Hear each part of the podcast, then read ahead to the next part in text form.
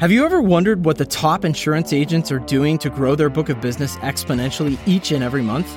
I've personally grown my own agency to multiple locations and dozens of agents over the past 20 years, learning from the industry's leading experts and applying what they've taught me to my own agency.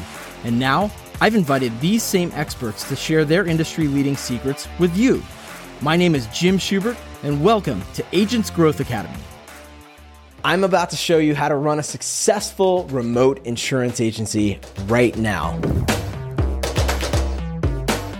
For the past couple of years, 50% of our insurance agency staff have been working full time remote, and 75% are working at least part of the time remotely. Now that geography is less of a factor, we've been able to hire good talent easier than ever before and keep good people around for longer. Plus, we've seen an increase in productivity rather than a decrease, but it wasn't an easy journey to get there. That's why I'm going to show you everything you need to know about running a successful remote insurance agency so you can allow your own staff to work from anywhere. Step one, choose your remote technology platform. Are you going to have company issued laptops or desktops, or is it going to be BYOC, bring your own computer? These are things you've got to figure out before you even allow folks to work remotely. If you're not set up already for this, think about it. Are you going to use remote software like GoToMyPC, or are you going to use something called a virtual desktop infrastructure or VDI from something like Amazon Web Services. We currently use GoToMyPC. We are evaluating VDIs just because we've got computers that are sitting in our office with everybody remoting into them and it does take up bandwidth and there are computers that we are going to have to have repaired as they get older. So going to a VDI or virtual desktop infrastructure, you've got a server basically that is off site that's in the cloud that people are remoting into and you have no computers that you're going to have to repair. So these are things you've got to think about before you even let people work remotely. And also you've got to figure out if you're going to give folks computers, how are you going to hold them responsible and accountable for treating those computers well. Well, that brings us to step number two, which is you need to create a remote work agreement. Now, it's similar to an employment agreement or maybe an employee handbook, but it specifically addresses the common remote work scenarios that are going to help protect your business and your company data. I would highly encourage you to watch a video that I made on YouTube called How to Make Working from Home Actually Work for Your Company because it does address some of the things that I'm going to talk about here and more. But some of the things you've got to address in this remote working agreement include policies and procedures so these are going to be all the normal rules that still apply to remote workers, like when you're supposed to show up for work and how PTO works or asking for vacation or taking breaks or whatever it is. These are all the normal rules that still apply, but you need to address that and let them know that those rules still apply. You also need to address eligibility. Who is eligible to work remotely? You need to address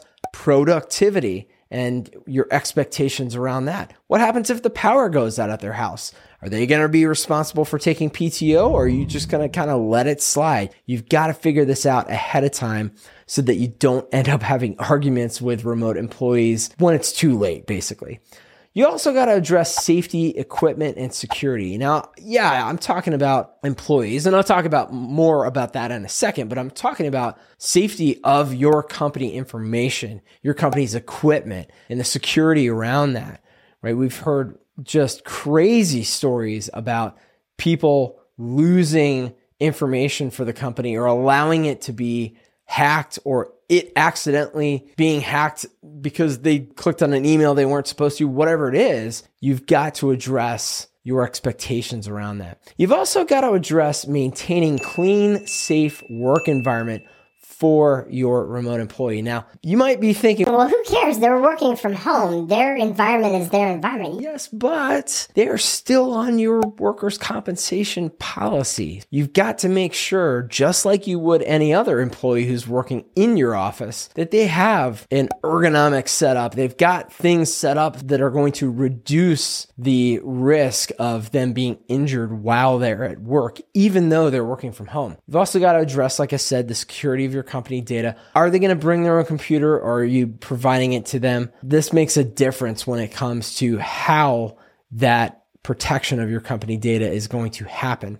You also want to address minimum system requirements. Certainly, if you're providing them a computer, that might not be as big of a deal, but if they have their own computer they're bringing to the deal, you have to address ahead of time the minimum system requirements. So they're going to be on Zoom calls, right? They're going to be using voice over internet phone, which may be built into the software of their computer. And they need to have a computer that's fast enough to handle the things that you all use on a day to day basis. You've also got to think about the fact that, yeah, they're going to be on Zoom calls and internet is also a minimum system requirement. And that's one thing that you cannot provide for them. You've got to make sure that they have the appropriate bandwidth and whatever other requirements that are associated with their internet. Only you can figure that out, but I have done you a favor, my friend. I have put together, because I know that this is a lot of information just for this section about remote work agreements. I put together a remote work agreement template that you can download and customize for your own company. Just go to agentsgrowthacademy.com forward slash remote agreement.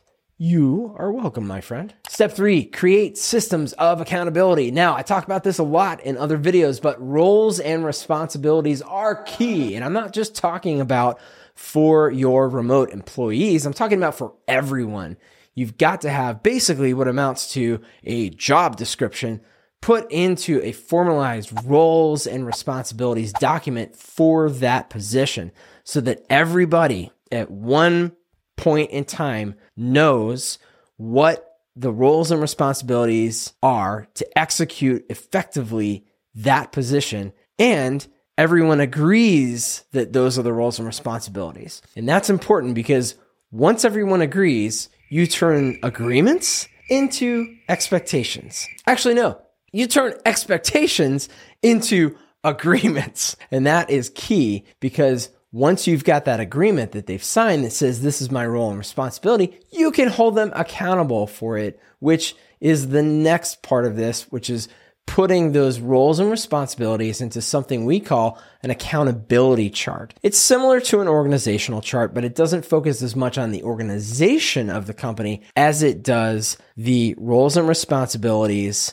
and who is accountable to whom in that chart. So you put the roles and responsibilities in the boxes as you see fit for your company's organization. Then you fill in the titles. Then you fill in the people's names and the faces. And then once you've got this, then you can start having a regular pace of reviewing measurables associated with the roles and responsibilities. You can then have regular pace of employee feedback loops or what most people call reviews. The reason I call it a feedback loop is because in our organization, and I would encourage you to consider this if you're not already doing it this way, we have the manager reviewing the employee, right? That's obvious. We also have the employee, they have an opportunity to give feedback to the manager about how the manager is doing in 10 different categories. Why? Because managers are human beings too, and they want to know just as much as any other employee what's working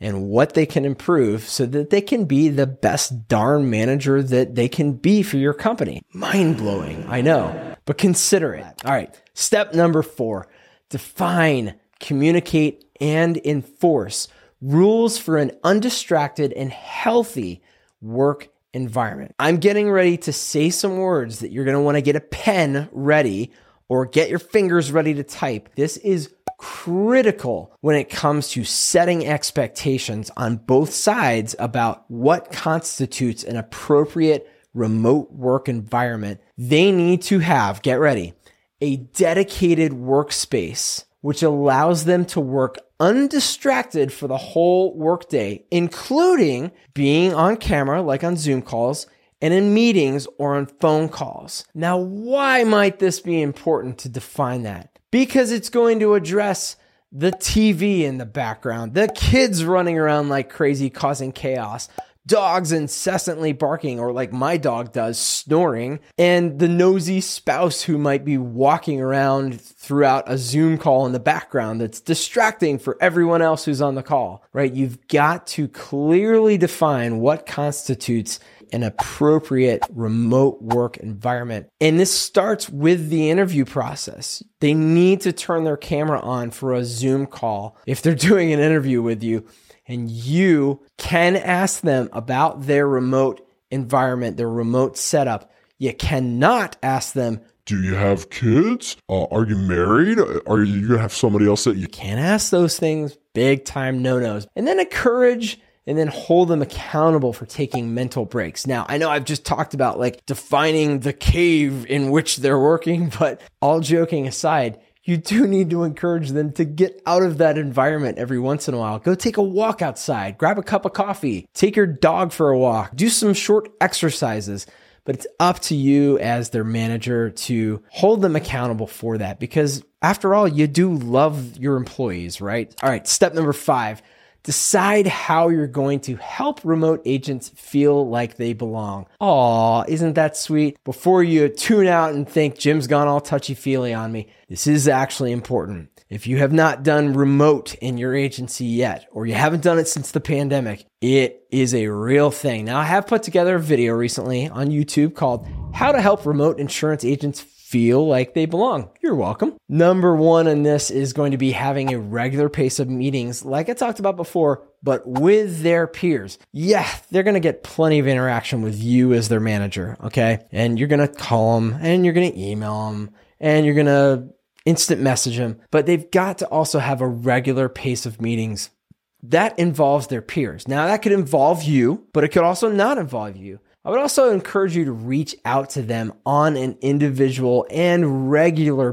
basis because just having an out of the blue kind of conversation versus a regularly scheduled meeting is equally as important just to let them know that you care. Checking in just to say, hey, how's it going? Happy Monday. Thinking about what you told me you were doing over the weekend. How did that turn out? How's the basketball game? How's the opera? Whatever it is. Not only that, I would ask their peers to do the same because it can't always come from you. They need to feel that sense of community from their peers. With that said, I would also involve them in company wide activities and meetings. Okay. That don't just involve you as a manager or just their peers. So this is going to be things like employee celebrations, sales meetings, Maybe you have a speaker series, carrier meetings. Now, this is one that's kind of like blowing people's minds right now is that carriers are actually starting to come back into our offices. But don't forget about the remote employees. Have a camera set up in the conference room where you're meeting so that the remote employees can also be involved in that and feel like they're not always just talking to managers, peers, and employees. They're getting a wider exposure to all of the people that you interact with as a company as a whole.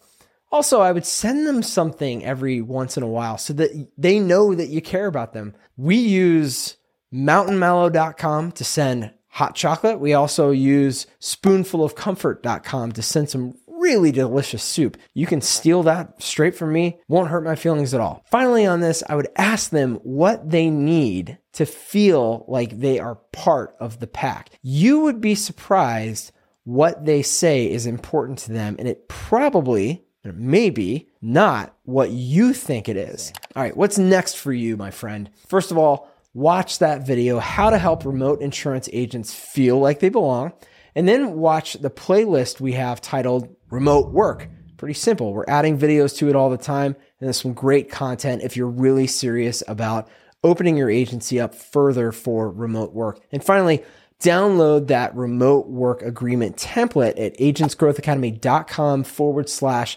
remote agreement. You're welcome. And if you enjoyed this video, I hope that you would like it, share it with people that you think could use it themselves, and give me some feedback in the comments. Until next time, grow big or go home. If you like this or any other episodes of Agents Growth Academy podcast, make sure you rate it. And if you want to take ownership over your own growth, come join us for free over at agentsgrowthacademy.com.